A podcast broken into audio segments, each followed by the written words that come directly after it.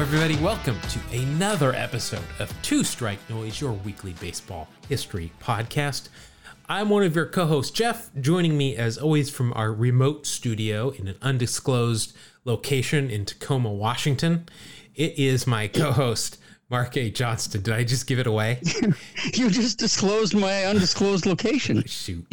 Well, we're recording this. We're recording this show a couple of weeks ahead because of the holidays, so I'm not worried. I think you'll be able to exit the, the studio in time. Yeah, I got to hit the North Pole now, though. Oh well, I like going up there. Well, uh, welcome back, everybody. I hope everybody uh, here in the states had a nice uh, Thanksgiving holiday. I hope everybody is doing well and is healthy and safe. We have got a, a special edition for you. As I said, we're, we're recording this a couple weeks ahead of time just because we uh, want to have a little bit of time off around holidays. And we learned from last year that it's people don't like it when you take a week off for the holidays. Yeah, So yeah. That was not a popular move. no, so we're gonna we're gonna power through, and we're gonna we're gonna get you this show. So uh, I hope you sit around your Thanksgiving table. I'm thankful for Two Strike Noise. I'm sure you did. But we have got a uh, we've got a Tales from the Dugout episode this week, which is always fun for us because they're just we'd like to do little shorter stories as opposed to one long story each or an interview. These are just shorter stories that are fun but might not warrant an entire show to discuss. So I'm going to just give you I'm just going to give you a couple of quick things here in batting practice mark and then we'll get to trivia and then we'll get on to it. First of all, have you heard of Lamar Johnson? I don't think so. So Lamar Johnson played for the Chicago White Sox mainly. He spent one year with the Rangers in last year's career. He had played for eight years with the White Sox, 74 through 81. And Lamar Johnson had quite a day on June 19th, 1977. My Oakland A's were in town. Johnson sang the national anthem before the game. This is a doubleheader. And he hmm. sang the anthem before the first game, and he followed it up with two home runs and a double in the in the first game. Nice. Those were the only day. yeah, those were the only three White Sox hits of the game. And that was it. And the White Sox won two to one. Even better. Yeah, he sang the anthem, got the only three hits for the team, two of which were homers, and drove in the only two runs to win the game for him. So pretty impressive. In uh, That's- 1989, that's. Johnson played for the St. Petersburg Pelicans of the Senior Professional Baseball Association, which we've covered before. Awesome. He hit 372 in 25 games with the club. And he played in the championship game against the West Palm Beach Tropics. He hit a home run and drove in three runs, did not sing the anthem, uh, to lead the Pelicans to the title. And he was named the Star of Stars, which was the name given to the MVP of that championship game. Nice. Lamar Johnson. Next, uh, this is just a little quick thing. Jamie Moyer. So he played a long time, right? Oh, he did. Yeah. So in the final game that Jamie Moyer played in his career, he was playing for the Rockies, and they were playing the Phillies. The Phillies were wearing throwback uniforms in this game. Uh huh. The throwback uniforms they were wearing was from the first year that Jamie Moyer was in the league from 1986. a throwback. He's, he's looking at this going, how's this a throwback? so they were wearing the Phillies uniforms that he would have faced as a member of the Cubs in his rookie year in 1986. Same uniforms. Yeah, exactly. He's going, these aren't throwbacks. I remember these. That's great. That's what happens when you pitch for 25 years in the big leagues. Yeah. Yes, this is true. Jeez. oh, I thought that was that was funny. All right, That's so cool. let let's just get right into trivia because we, we've got uh, we've got tales from the dugout here, and then we've got Wax Packs Heroes. So we've got plenty to fill up our time with with you here this week. The trivia question I asked you last week was, who was the last Yankee to wear number three? And you were able to tell me who the first and most famous number three was for, Yes. for the Yankees. But the last one to wear number three, who was it? Yeah, I uh, I don't really have a guess. Uh, I was just going to do a shout out to one of my favorite comedians, Fozzie Bear. That's all Waka. Waka? Yes. Or or Fozzy, the, the the band that has uh, No, not the Chris band. Jericho singing. No. Yes. Formerly Fozzy Osbourne. Oh, did, is he not? Is he not the lead anymore? So they changed their name, or what's going on there? No, no, they were Fozzy Osbourne for at first, and then they had to change it. Oh, the Prince of Darkness is like new, new. Yeah, he was in a dark mood. Yeah. So uh, last last question to wear number and as I said again, we were recording this a couple of weeks ahead. I'm sure several people sent us answers, and I'm sure you were correct. So I'm just gonna I'm gonna just be silent for a minute. You can just say your name if you sent in an answer, and uh, we'll say, "Hey, congratulations to." All right, good job, guys. Great job. Good job, team. So the answer is is Cliff Mapes. Oh, oh, Cliff. I'm assuming I say that M A P E S. He might be French. It might be Cliff Mape. I'm gonna go with Mapes though. We're Americans, man. Just go with Mapes. Mapes. So he wore number three for the Yankees in 1948. Huh. So they hadn't retired the number. No, and that was his rookie his rookie year. He had two numbers. He had, and this is my this is what my thoughts are. Is he came up and they gave him number three without thinking about it, and then they're like, "Oh, hold up, that's that's kind of an important number." Here, have a future A Rod number, and he wore number thirteen for the Yankees the rest of that year. That's my what I say happened. There you go. There you go. You're probably right. Yeah. I mean, it seems obvious. Yeah. So it, Mapes was an outfielder for the Yankees, nicknamed Tiger. He was on two World Series teams, the 49 and the 50, when they when they beat the Dodgers and the Phillies. Or no, yeah, that's the the Phillies, not the A's at that point. So he's got a couple of rings, played for 5 years, but Cliff Mapes was your last New York Yankee to wear the number 3. All right, so I got a new there you have it, folks. New question for you. Mm, Something Yeah. to think about here. Who is the only player to be named an All Star while being a member of both the Expos and the Blue Jays? So there's only one Oh, wow. player that was ever an All Star representing one year the Expos and another time the Blue Jays. Who was it? That's a good one. I like this one. And we are talking Expos. We are not talking Nationals. So, you know, you can't go that far. I'm looking for, they represented both Canadian teams in the All Star game. So, That's tough, man. yeah, I think this will, I think this is a good one. I think, you know, people can get it. You're going to, Yeah. people that want to research it can get this one, but it's going to be, it's going to be a little bit of work. All right, so we're gonna wrap up our BP segment with that trivia question. We're going to uh, let the grounds crew come out and do their thing. A little bit of extra work because it's getting cold now, and the grass is starting to turn from green to to brown. So they're really working hard Yeah. out there. It doesn't taste as good either. Don't eat the grass. How many times do I have to tell you this? Seriously? Yeah, don't do Uh, it. I keep forgetting. They fertilize that, and that's not good. Oh, that's what the tangy flavor is. let's let's get into our tales from the dugout segment. This is where we've got some just shorter baseball stories. You know, we like to do kind of goofy stuff here and talk about some of the oddities with baseball. So I wanted to take this in kind of a different direction, and I wanted to talk about one of uh, honestly one of my favorite performers the first concert i ever saw in person and the best i think holiday album ever put out even though he is jewish i want to talk about neil diamond Oh, Crackling Rose. Yeah. Okay. Cool. That's, that's interesting. Let's let's see how you got Neil Diamond in the baseball world. so neil diamond first of all that is his real name i thought diamond might have been a stage name but that is Yeah. his real last name neil diamond was 14 in 1955 living in, in brooklyn new york and the brooklyn dodgers his brooklyn dodgers had just beat the yankees four games to three in the world series a young mr diamond took to the streets to celebrate the world series victory of his boys them bums and uh, not not a care in the world. He loved it. Big big Dodgers fan. Well, we know what happened three years later. The Dodgers packed up and they headed west to Los Angeles. Apparently, young Neil was devastated and went into a bit of a depression.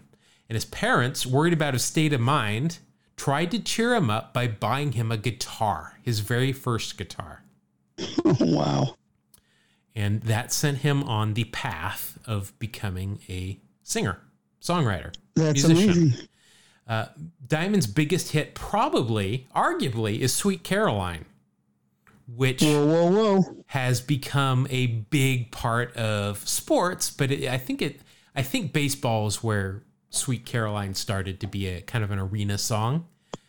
Yeah, specifically um, Fenway. Yep, the Red Sox. In 1997, an employee in the uh, in-house production room. So this is where the kind of place that, that Mark and I work. It's the, the room where you are producing the show for the people in the stands. So you're the PA announcer, the music in in venue, and the, the Diamond Vision, the the big screens, all those. An employee in there played that in honor of a friend who had just had a baby girl who was named Caroline. Oh, wow. They were in the stands, so they played that to honor them. Well, the Red Sox won that game. Over the next couple of years, they would play the song sparingly. They would only play it between the seventh and the ninth innings when the Red Sox were winning. So they didn't want to. If if the mood was dour, they did not want to play Sweet Caroline.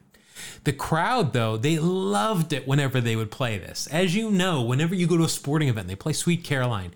Everybody, it's like that and Living on a Prayer by Bon Jovi. It's Yeah. generally like the, the whoever is up there running audio will will bring the audio down in certain points of the song so that the crowd just sings it all by themselves. Yep. Whoa! Just like that. Yeah, well, now we got to pay. Now we got to pay for that because you sang long No. enough of that song. It was only two notes, man. Uh, well, eventually, it was thought that this song lifted the fans' spirits regardless of the score, so they moved it to a permanent spot in the bottom of the eighth inning, where it's still played today. Yep. My my one trip to Fenway, I, I did get to enjoy the uh, the Sweet Caroline Well, you moment. endured. That was great. You endured. You didn't probably enjoy it as much, but I did enjoy it. I did. It was uh, it was kind of fun. you remember the horrific bombings in Boston during the Boston Marathon. Of course. Well, the Red Sox, when they resumed play, Neil Diamond showed up unannounced, bought a ticket, comes into the stands. 30 minutes before the game, he calls a contact with the Sox and he says, Hey, I'm here. Do you want me to sing Sweet Caroline live in the in the bottom of the eighth inning? And they're I mean, you don't say no if Mr. Diamond shows up. Absolutely. So the Sox didn't have a version of the song without lyrics to play. So so oh. Neil sung over his own voice, but it didn't matter. That was the I think that was the game where uh, Big Papi dropped the f bomb during his comments at the beginning of the game, and you know it was Oh, yes. Boston strong. You know it was a big it was a big deal. uh, You know as it should have been. Yeah. That's cool, man. So remember a long time ago, many, many, many, many, many episodes ago, I talked about the the Rooters led by Nuf Ced McGreevy, who would travel with the Boston early Boston teams uh, in the early 1900s, and they would actually sing songs as the Sox players would come to bat, kind of the first walk up songs. They sung live.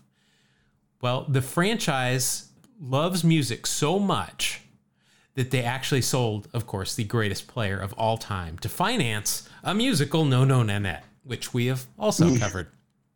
Yep.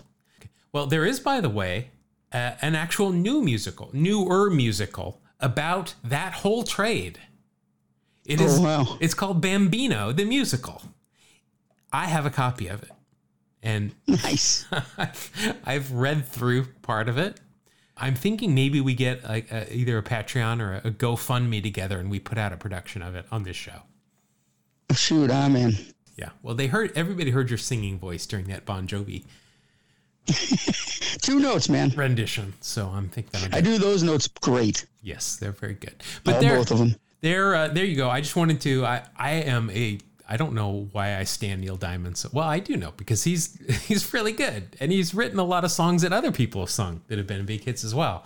But I love Neil Diamond. I am not ashamed to admit it. But he also might not have been Neil Diamond if it were not for the Brooklyn Dodgers and their manifest destiny. Amazing. Well, I, I was actually reading up a little bit on the 600 home run club.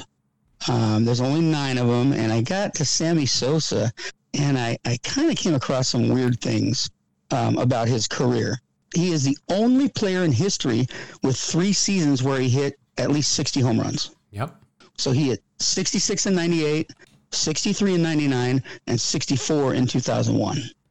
And all three of those years where he hit 60 home runs, he did not lead the league in home runs, which is crazy um, because the numbers are so insanely high. Um, he did win home run titles with 50 in 2000 and 49 in 02. But the, the record of note that I, I thought was pretty cool was uh, between 1998 and 2002, Sammy hit 292 home runs which is the most over any five year span in history. I think I've mentioned it before. During that whole home run race, I was always Team Sosa, just because I had yeah. had enough of McGwire in, in Oakland. That's funny. Let's go to. You remember Tom Browning? Sure, Reds pitcher. Yeah. So I, I remember Tom Browning through the first perfect game that I was aware of. You know that happened when I was following baseball. That was on September 16, 1988, against the Los Angeles Dodgers. And I remember the next year, his scorecard, because it was this next, it was 89, and that was the first year of score, wasn't it? Or was it 88? I don't remember, but I 80, 89, I think. I, I think it was 89. No, it was 88. Was it? I, 89 I, for football. I remember there, you know, they had a special card about it. And, and I remember when it happened. That was the first perfect game since I had started following baseball. Well, Tom ah. Browning, I want to talk about July 7th, 1993. So, five years okay. After he's thrown that perfect game. Tom Browning and, and the Reds were at Wrigley to face the Cubs. Browning was not pitching this day. He's sitting in the dugout to start the game and, and talking to his teammates, and they're looking at fans sitting on the rooftops across the street. You know how they do at Wrigley at the, the rooftops. There's bleachers up there. Mm-hmm. Fans can watch games from there. And he had a had a brilliant idea. So he picks up the bullpen phone and calls the visiting clubhouse attendant, which is not what the bullpen phones are for, but he does it anyway. And uh, he, he, you know, tells this guy what he wants to do. And, and he has this plan. The clubhouse attendant happens to know one of the owners of the rooftop buildings. So I you might sense where this is going. So Browning casually made his way to the visiting clubhouse in the third inning, put on a black tracksuit over his uniform so as not to be recognized. He met the clubby outside of the stadium and he took him over to meet the building owner outside. And half an inning later, he made his way to the top of one of these rooftop stands took off his tracksuit, exposing his Reds uniform, and sat on the front railing of the stands with his feet dangling over the edge. I didn't know Tom Browning was insane. he doffed his hat and gestured in the direction of the, the Reds dugout, eventually uh, getting the attention of teammates who were, as you can guess, very amused. Teammate Tim Belcher pointed out Browning to a camera operator in the dugout, and from there he was exposed to the world. There is video on YouTube. I'll, I'll throw it in the links if you want to see him over there. A woman on the rooftop asked Browning if he was really a ball player, and he said, "Oh yeah, of course I am. I'm Tom Browning. Thanks for thanks for knowing. I did throw a perfect game, you know." She then asked if he wanted a beer and a brat. and he replied, Thanks. I think I'm probably already in enough trouble. so Tom headed back after the half inning, and he was indeed in trouble. Manager Davey Johnson chewed him out in the clubhouse after the game and fined him a thousand dollars. Ultimately, though, what Johnson was most mad about was that Browning had left the stadium while wearing his uniform. That was that was what he was most upset about. Mm, okay. Well, this is not the only time in his career that Tom left a stadium during a game. Browning's wife went into labor during game two of the 1990 World Series. Browning. Oh, wow. Was not, uh, you know, he's a starter. He was not, didn't start that game. So he left the stadium to be with his wife at the hospital. Well, that game went into extra innings. and Lou Piniella, manager of the Reds at that point, looks down the bench trying to figure out, you know, okay, we're going to extra innings. What do I want to do? And he realizes that Browning is nowhere to be found. So someone tells him, hey, he went to the hospital. His wife's in labor. So the Reds, the Piniella, gets somebody to call up to the announcers, who at this point would have probably been still, well, probably Vin Scully up there doing the games in 1990 or Al Michaels. That's probably who it was. Al Michaels, I'm guessing. And had them read a statement on the air, on radio and TV, asking Browning to return to the ballpark in case he needed to pitch. this is like when I paged my mom at the library because I had lost line of sight in this like library that's like a hundred feet long and I lost sight. So I ran and make an announcement. Well, Browning was like last week, right? Yeah. Browning, in fact, did hear this message in the hospital and elected to stay with his wife. The Reds won in hmm. 10 innings and he wasn't needed anyway. But well, that was kind of funny that you page him over national television during a World Series game. It's different. Yeah, different.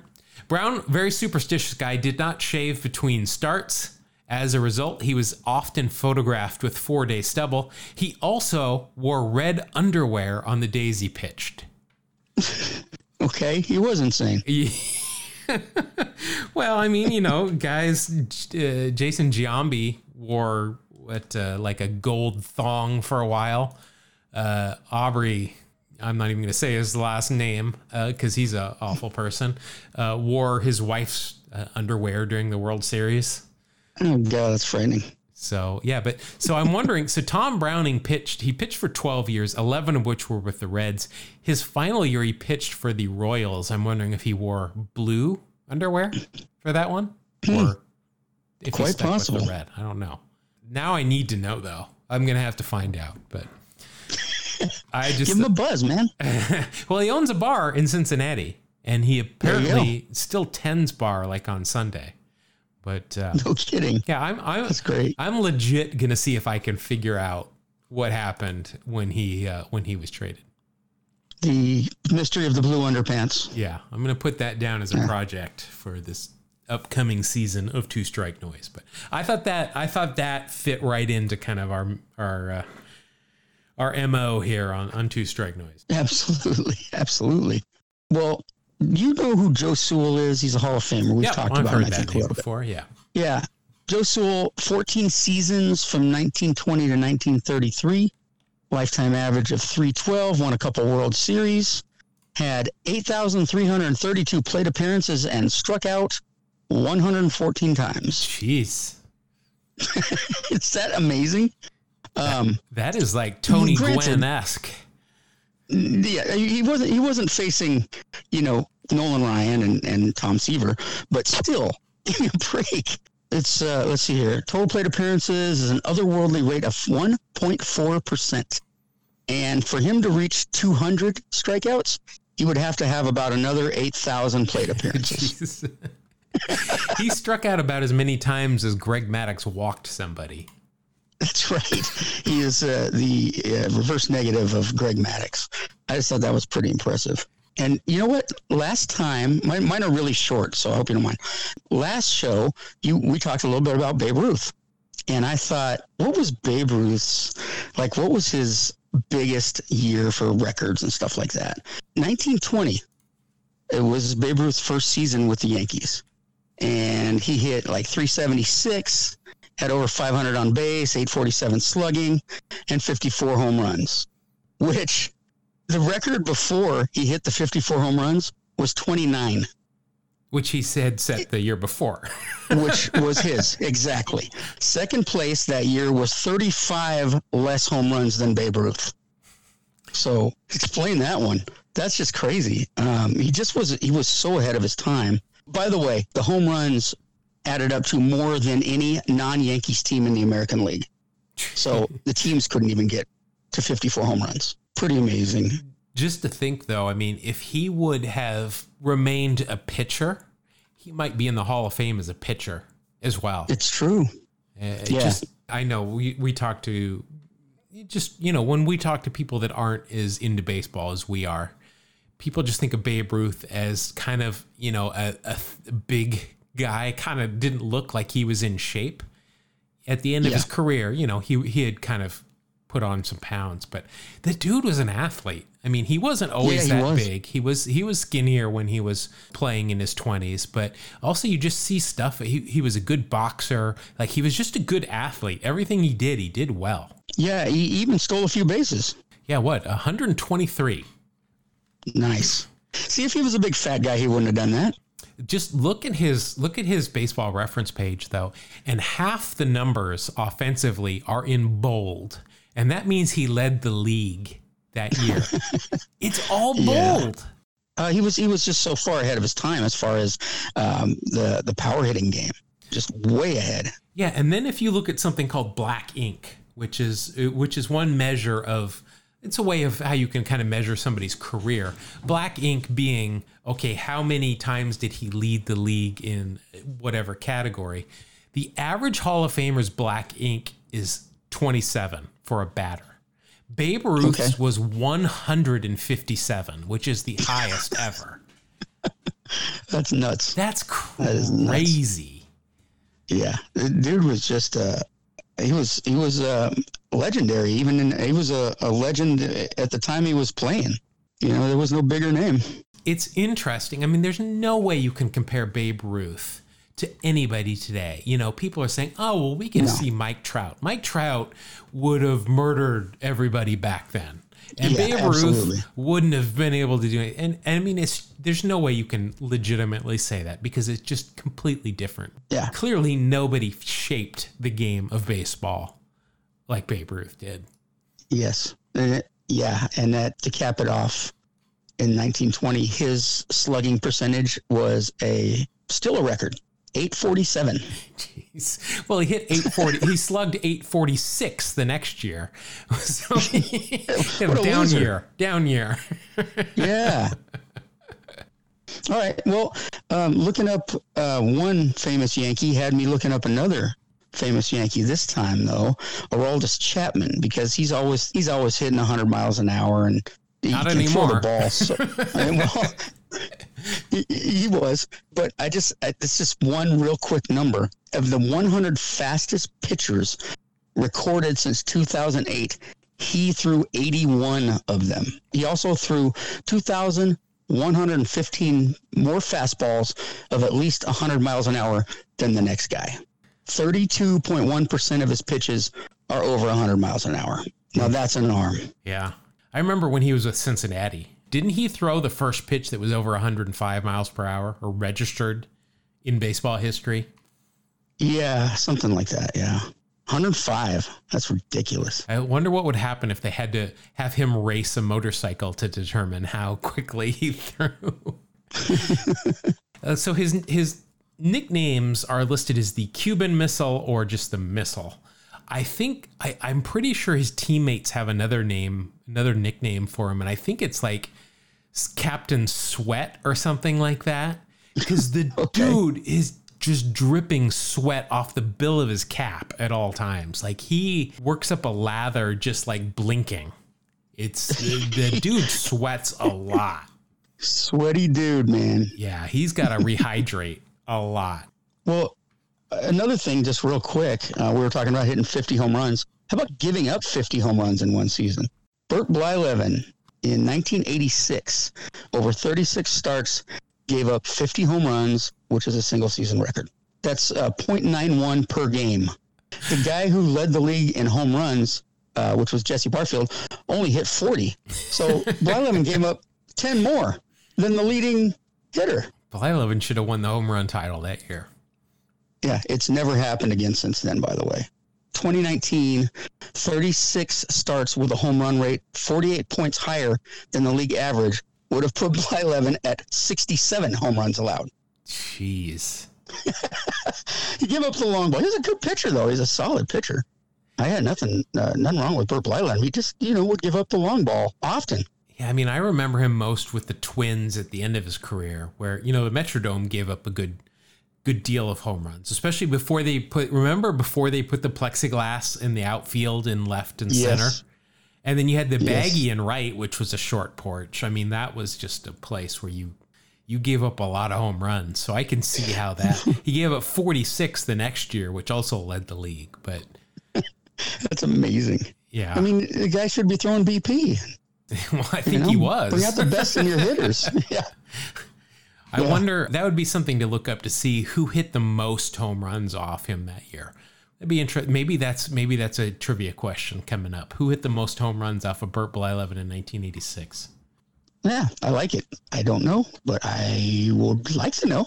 So um, let's. Uh, I'll, I'll be tuning in to the show to listen to see what that is. Let, let's just do a quick search here. I'm looking at his game log from that year. By game, I'm seeing two, three, three, two, three, two. Wow. I mean, he gave up. Oh, he gave up five home runs in one game in September against Texas.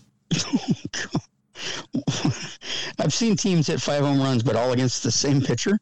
Yeah, uh, Ruben Sierra and Darrell Porter each hit two. Pete Incaviglia and Pete O'Brien uh, hit one. Uh, they weren't. I guess they weren't all off of him, but uh, there you go. Five home runs in one game, That's crazy. and not surprisingly, he took the loss, uh, fourteen to one. Yes. he stuck around for uh, for five and a third innings, though. yeah.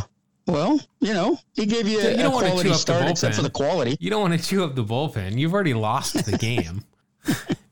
Yeah, that's true. Mike Mason. Quality start, but no Mike quality. Mason started for the Rangers. He's like, oh, the sun shines on, yeah. on every dog every now and then.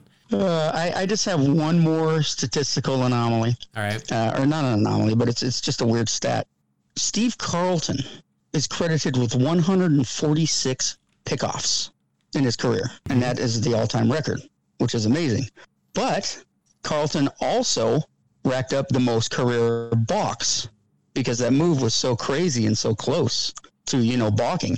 90 career balks, twice as many as any other pitcher.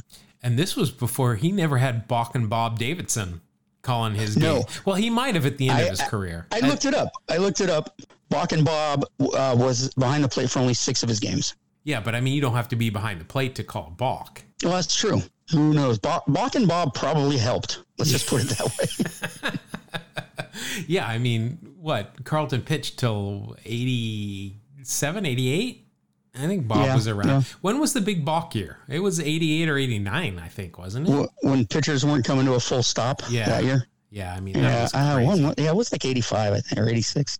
All right, man. Well, those are those are the numbers I wanted to go over, and uh, just a bunch of weird, strange. Baseball is a, a very statistical-oriented game because the geeks that follow it, like you and I, love statistics, and so there are so many. We make up new ones all the time.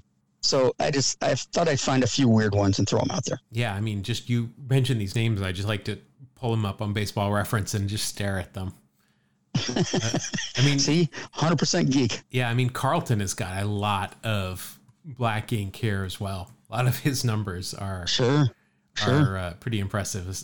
But only only 69. Average Hall of Famer as a pitcher is is 40, which I mean, you almost doubled it, so that's pretty darn good. Right. All right, Mark. So let us leave the the dugout and let's uh, jump into our Wax Packs heroes. Wax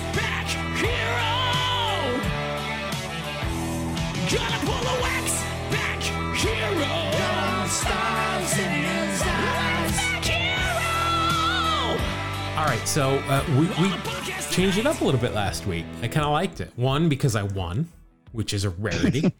but uh, I've got some cards here that we don't have a Beckett's that they're in. And uh, today we're actually uh, 1993 Stadium Club from Topps, a couple of packs. And Nice uh, cards. yeah, these are pretty cards. Uh, I remember I haven't opened these packs yet, but I know what they look like. I've got plenty of stadium clubs. They're really, uh, you said it off, Mike. Uh, really Topps answer to Upper Deck, and Yeah. when cards really started to get really nice. So we're gonna play a little bit different again this week. We're gonna use War for the year of which these cards are, which is 1993. We're gonna use Baseball Reference War For batters, it's just offensive war, and then pitchers is, is overall war. Got a couple of extra rules though. If you are a Hall of Famer, you're going to get an extra, uh, essentially 0.05 war. If you are Yes. uh, if you are wearing real stirrups, you're going to get an extra 0.01. I'm just going to refer to these in, in as whole numbers here, just for the sake of brevity. If you are wearing two and one stirrups, though, we're going to minus uh, one point off of you because that's not a good look, and it brings your team down and causes them to lose uh, a game Yes. each year uh, over replacement. Next, if you are wearing glasses of any sort, you get an extra point. If you are wearing sweatbands with your caricature, your jersey number, or a McDonald's logo, again, don't think that's ever going to happen again, you get an extra point. If, however, though, you are wearing high tops and uh, your pants are pulled up, that's going to be a minus one point. And if you're wearing two and ones when that happens, that's going to be a minus two points because that teams hate that. That's just you're in the It's hole ugly. before the season starts. You're in the hole zero and two essentially. Not not Yep, good. couldn't agree more. All right, so Mark, during, under these kind of new rules, last week I came up with my first victory in a while. You lead seven to four right now. I've got two packs here. One is a series two, one is a series three. I'm going to let you choose which one you would like. Um, I would like the series two. All right. I do not know who is in each of these two versus three, so we're just going blind here. Yeah, me neither. So I'm going to let you go first because that's the way we usually do it. And uh, I'm going to go ahead and open this tightly sealed pack. I'll let you guess what that means. I, it is glued to the back card, so yeah, all right. My God, these are so pretty. They're so glossy and so pretty. yeah. So, your first card is a San Francisco Giant. It is Mike Benjamin. So my first card is someone I don't remember at all. Uh, apparently, Nice. yeah, Mike Benjamin actually played for 13 years in the big leagues. Most of it with the not know Giants, seven years. Uh, he, Really a utility infielder. He he Okay. pretty much played everywhere. Uh, his WAR for this year was minus 0.1 though, uh, but you're gonna like it because he's got sunglasses on here, and Okay. he's got real strips. So you're actually gonna get one, essentially one Nice. cent there. This is when people stopped, players stopped wearing the flip downs, and they were wearing the uh, were they gargoyle? Was that what they were called? Kind of the wraparound Yeah. things. I think so. Yeah. Yeah. All right. You're going to enjoy this card uh, because of who it is. It is here with the Houston Astros. It is Luis Gonzalez. Uh, Luis going, going Gonzalez. Came up with the Astros. Of course, I know him best, I think, with the Diamondbacks. I mean, he is, Yeah. I think he's one of the most popular Diamondbacks of all time. Obviously, on the 2001 World Series team with the Diamondbacks as well. Gonzo in 1993 had a good year, a 2.8 war. So that equates Wow. to 28 cents. And They see that he's even still doing good for me. yeah, that's a strong, strong card there. Nice job Yeah. by Gonzo. Next, uh, one of the Devos that we like to joke about. but uh, this one, DEV is in his first name. It's Devon White, our favorite Jamaican. Our favorite Devo. Yeah. Fantastic player. Great center fielder. He could hit. He had a little bit of power. He could run. He was solid. Great defensively. Yeah, absolutely. Seven time gold glove winner. Three World Series, twice with Toronto, and then he was on that 97 Florida team as well. Oh, wow. And uh, if you thought Gonzo had a good year, Devo, an all star in 93, had a 4.7 war. What? Oh, my Lord. That's amazing. yeah. Uh, he is a fan of the two and ones here, so that will bring that down to, to 4.6, which equates to 46 cents. But that's, you, you, you can't hate that. That'll bring you up to 75 cents after like three cards. So. I, these Yeah. cards are juiced. That's what it is. This That's new it. this new That's way it. of doing it is juicing.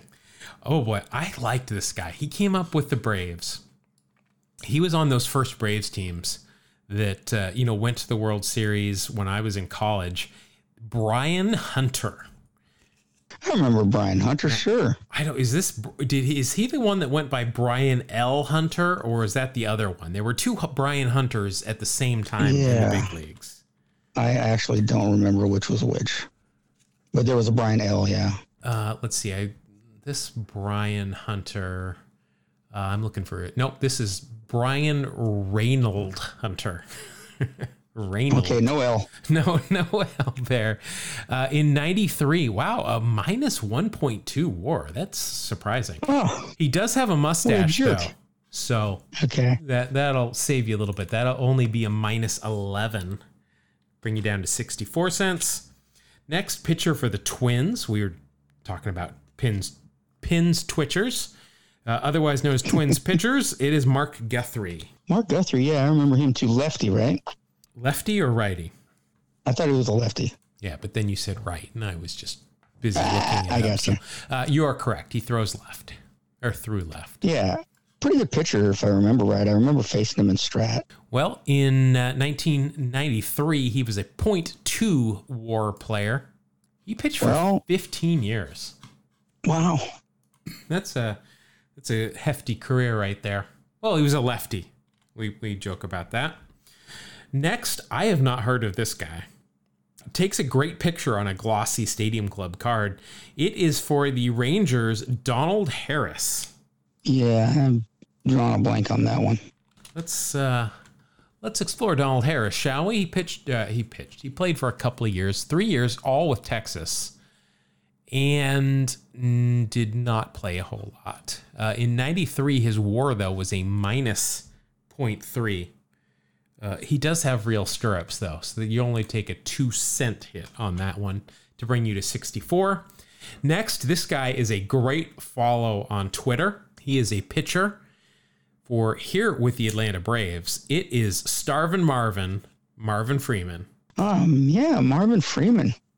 Um, I remember him as a Brave mostly. Brave, I remember uh, just because I, well, I remember him, uh, but uh, I also see him on Twitter a lot. He was also with the Rockies uh, and came up with the Phillies. I guess he pitched, pitched with the White Sox one game his final year, but uh, he loves to post the video of his uh, one career home run, which is fun to watch because he pimped it That's great. For somebody that only hit one home run, he pimped the heck out of that home run trot. Uh, 93, What was his one shot? yeah, 93 didn't have a great year, minus 0.3 in war. I am going to say these are two and ones, but I, I just don't know. I think I'm going to do you a favor and say uh, cannot tell on that. I'm fairly certain they're two and ones, but I can't tell. So instead of a minus four, we're just going to do a minus three. That works for me. Next pitcher for the Philadelphia Phillies, Joe Millette. Or maybe Wow, Millet, if he's I love to pronounce these as, as if they're French. As uh, Monty Python would say, it's pronounced Throatwobbler Mangrove. I don't don't get it, but okay. That was name pronunciations kind of thing. Um. Anyway, no, I don't know who that is, dude. Well, he had a .1 WAR in 1993. He only played for two years.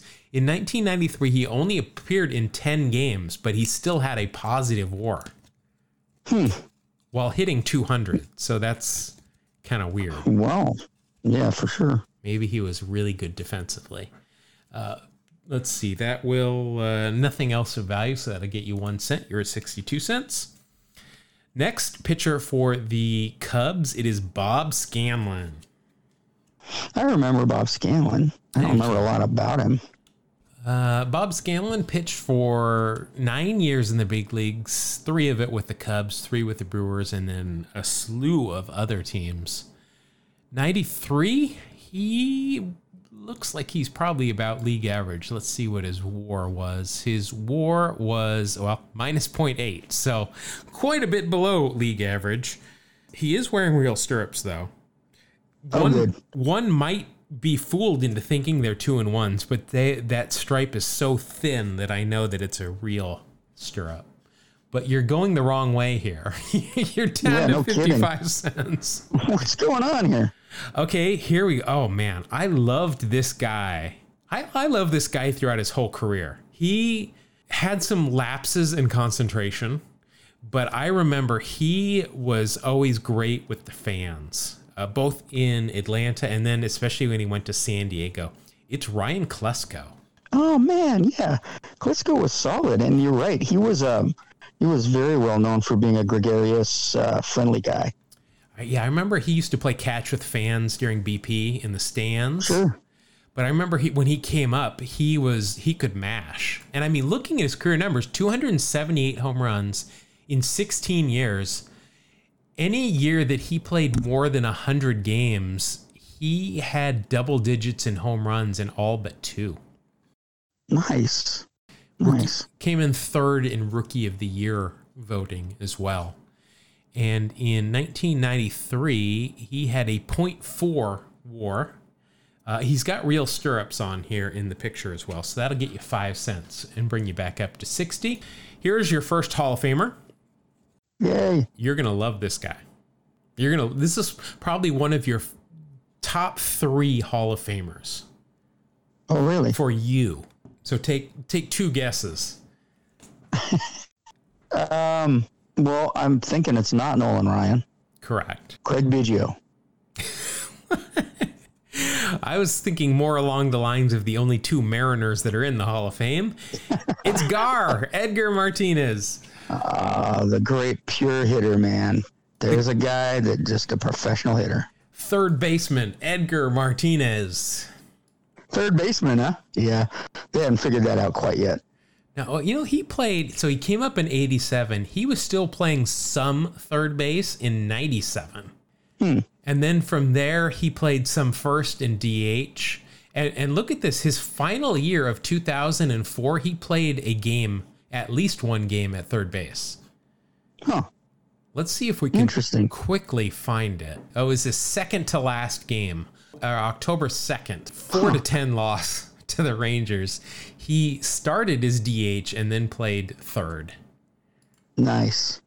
Let's see, in, in uh, 1993, he had a war of 0.5. He is definitely not wearing real stirrups, unfortunately for you. Edgar. Uh, Well, that'll get you that'll get you four points. So you're at 64 with two cards left. Here is uh, I believe who did uh, here it is. It's Eric Karros with the Dodgers. Who did he come up with? Yeah. Do you remember? I thought Karros came up with the Dodgers. Am I But- thinking of Paul Konerko that came up with somebody else? I must be. Poorly. Yeah. Konerko came up with the White Sox, I think. No, I don't think he did. No? Uh, let, let's let's. I I I'm pretty sure Konerko came up with the Dodgers. Actually, that's my yeah. He came up with the Dodgers. Was traded midway don't through his that. second season. That's who I was getting confused with. But Karros did come up with the Dodgers. Played 12 years with LA, then one year with the Cubs, and then finished up as a lot of guys do with the A's for one unforgettable year. Uh, One year for the A's is kind of a rite of passage. Mike Piazza, I'm looking at you. Yeah. Nomar Garcia. Parra. Frank Thomas came back twice.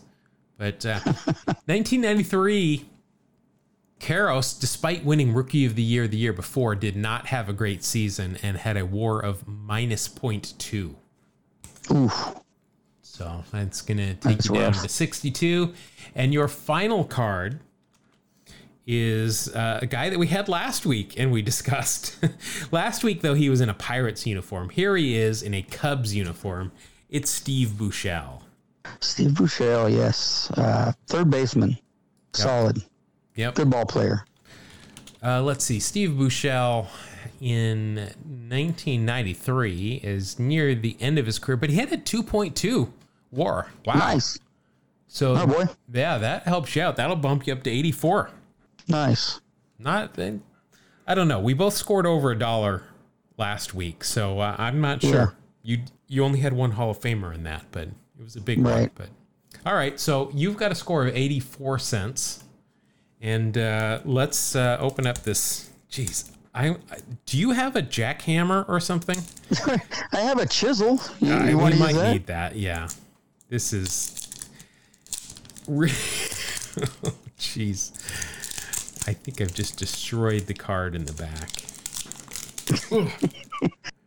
Is it glued on? Just about. Just about. All right, let me turn all these cards the right way. They, they're weird. They're these cards are all half of them are one way, half are the other. Some are flipped and all this stuff. So, all right, let's jump right into it. This guy I remember with the Rangers, but I believe he came up with the Brewers as he is here. He had some pop. It's Kevin Reimer. Yeah, Kevin Reimer. I remember that uh, that guy. He was. Um, I remember him. I think as a Ranger, and he did have. Uh, he could hit home runs every once in a while. Yeah, so I guess he came up with the Rangers. This is apparently his last year in 93 he spent with the Brewers. And he did have some good power years his last two years with the Rangers, and then not a bad with his final year here. Uh, but it does equate to a minus 0.2 ERA. He's got something on his sweatbands. Nope, just says Easton. I thought it might be his jersey number. But uh, so I'm in the hole. Oh, I, I'm in the hole two cents to start out with. I uh, think. I think Easton's his middle name, so oh. that's his name on his gloves. well, it's not a caricature, his jersey number, or McDonald's logo, so it doesn't count. Okay. Next is Scott Fletcher. Here he is with the Boston Red Sox. I remember Scott Fletcher with the Rangers as well. Yeah, I. I was just gonna say. I remember Fletcher as a as a Ranger. Yeah, so Scott Fletcher, wow, 15 years in the big leagues for Scott Wow. Fletcher. N- let's see, never won a World Series, never led the league in any category, was not an all star, uh, pretty much the epitome of an average player, uh, except for this year where he had a 2.9 war. Are you kidding me? I am not kidding you. So minus, uh, let's see. Oh, he's got real stirrups on too. So that's Oh, a, a man. uh, essentially a thirty cent card, and will bump me up to twenty eight cents. Thank you, Scott Fletcher. Man, no kidding. All right, here is, I believe, one of the original Florida Marlins. I know him best as a closer for the California Angels. It's Brian Harvey. Yeah, I, I, Brian Harvey, good pitcher. Um, how he was on? He was uh, on the first year of the Marlins. I thought he was taken in the expansion draft. It's highly possible. Yeah. Interesting. Yeah. So he was on California from 87 through 92. And then in 93, 94, and 95, he was on the Marlins, drafted by the Marlins as the 20th pick in the expansion draft. Ah, there you go. The father of Hunter Harvey, who is Okay. uh, looks like he just made his major league debut this last season. Went 0 2 in 10 games for the Baltimore Orioles. Huh. Well, there you have it. Yeah. So Brian Harvey, let's see, in 1993, he had a mm, 4.0 ERA or a WAR ERA. What? 4.0 WAR. Oh man. Went one and five, but he saved 45 games. Oh, that's why. Okay. Yeah, had a it was an all star, had a good year. Let's see, he is. We're, we're at the point because these are kind of older card or uh, younger cards, where players are wearing their pants down so low you can't see their stirrups. Right. The long pants that Yeah. came all the way down to the shoes were have been Yeah. very popular since then. Now he's got. a, He always had a good mustache. I, I'm just gonna give myself one cent on the mustache. I don't want to overdo it. So that's a 41 cent card for me. 41 Sheesh. I'm getting confused saying cent, but that's the way I'm going to stick with it. So that'll bring me to 69 cents. Next, Chico. That's all I'm going to say. Chico Escuela. No. Baseball has been a very, very good to me. this Chico, you probably best know him from the Pittsburgh Pirates. No? Jose Lind? I'm drawing. I'm drawing. Oh, Jose Lind Yep. Chico. Yep. Oh, well, learn something every day. Jose Lind. I I, I like that guy. So in, uh, well, you're going to like him even more because in 93 he had a minus 1.4 war. Yeah, boy. Uh, but he does have some real stirrups on, so that's uh, going to be a minus 13 for me. I'm going the wrong way now, too. Uh, that'll bring you down to 56. The cousin of Onix Concepcion. Hmm. I didn't know that. I remember that name, Onix Concepcion, just because I remember his card. I never saw him play, but hmm. Hmm, interesting. Yeah, it doesn't sound familiar. Interesting. All right, next, I remember this guy, first baseman for the Red Sox, because he was always pear shaped. Carlos Quintana. yes, I remember Quintana, man. My, my brother collected his cards. Somebody um, collected Carlos Quintana cards other than Carlos Quintana's mom. Yes, That's yes, my brother, who I think is related to him somehow. I'm not sure. Oh, let's see. In 1993, he had not played in a year and a half at this point, and his WAR was a minus 1.4. It was his last Wow. year too. He actually had a pretty short career, only five years. I I remember him being a lot better than he was. 90 and 91, he played in 149 games both years, hit 287, 295, didn't have much power. Uh, but yeah, not much. But uh, he's got real stirrups, so I'm only going to minus 13 cents. I, I'm going the wrong way now. I'm down to 43 Man, cents. I guess. oh, but I got a Hall of Famer. Ah, He's in the Hall of Fame. That's all that counts is he's in the Hall of Fame. Here he is with the Baltimore Orioles. It is a man who played for the White Sox twice, once after they had retired his number. It's Harold Baines. Harold Baines. You know, we we kind of we kind of talk about him like you know, well, he doesn't really belong in the Hall of Fame, but I mean, the guy was a scary hitter with a lot of power. You know, 22 years in the big leagues. amazing. Yeah, yeah, he could hit, man. 289 lifetime batting average, six time All Star. And in 93, he had a 2.6 war, which is good. He has, looks like he's got some two and ones, but he's also got a mustache because he always wore that beard mustache. But he is a Hall of Famer. So that is going to be a 31 cent card for me. I, I, I needed that. To bring me up to 74 Yeah. cents. Next, we've talked about this guy uh, last week with his uh, kicking stat on Baseball Reference. Here he is with the Yankees, Paul O'Neill. Yes, yes, Paul. Was Yankees and Reds, right? Did he play for anyone else? Uh, I don't believe he did. Let me uh, see here. Paul O'Neill played uh, nine years for the Yankees, eight years for the Reds to start out his career.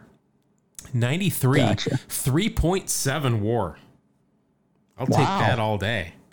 Uh, dude could hit, Yeah, he's got no question. He's got two and ones going on there, so it's only going to give me thirty six cents. But that's uh, that that might have put me over the top. I'm at a dollar ten now. Uh oh. Yeah, it's you're going to need me to get Who some. had the Who had the worst war in '93? Was it Joe Slobotnik? well, he had feet of cement, so it might have been. Next, Okay. we've got the guy. Speaking of original Marlins, well, this is this makes sense because this is ninety three a ninety three set, so this is the first year with Marlins in Jersey. This guy pitched the first game in Marlins franchise history. Probably topped out at about 72 miles per hour that day and was 147 years old. yes, I know who it is. It's Charlie Hough. the only, the one and only Charlie Hough pitched until he was uh, in his 90s, I think. I think he is still pitching for uh, Ruben Sierra down in uh, Mexico or the. Uh, oh no, Ruben uh, Ruben Sierra's in the uh, Dominican League this year. Okay. Well, So- he may be. He's throwing that knuckleball. Well, no, he is. He's a coach down there. Remember? Oh, well, Okay. Ruben Sierra is. 93, not a good year for Mr. Hough. Minus 0.1 war. He does have some really big, real stirrups, though, so that's going to even me out there. But Charlie Hough, 25 years, just like Jamie Moyer, 25 years. Wow. Yeah. He. I mean, it wasn't that tough on his arm. He was a knuckleballer, Yeah. so he didn't throw super hard. You know, and he, he didn't have the greatest numbers, but he, they weren't bad either. He was always a reliable 200 inning guy.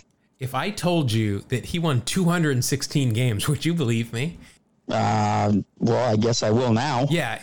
F- final record 216 and 216 with 61 saves.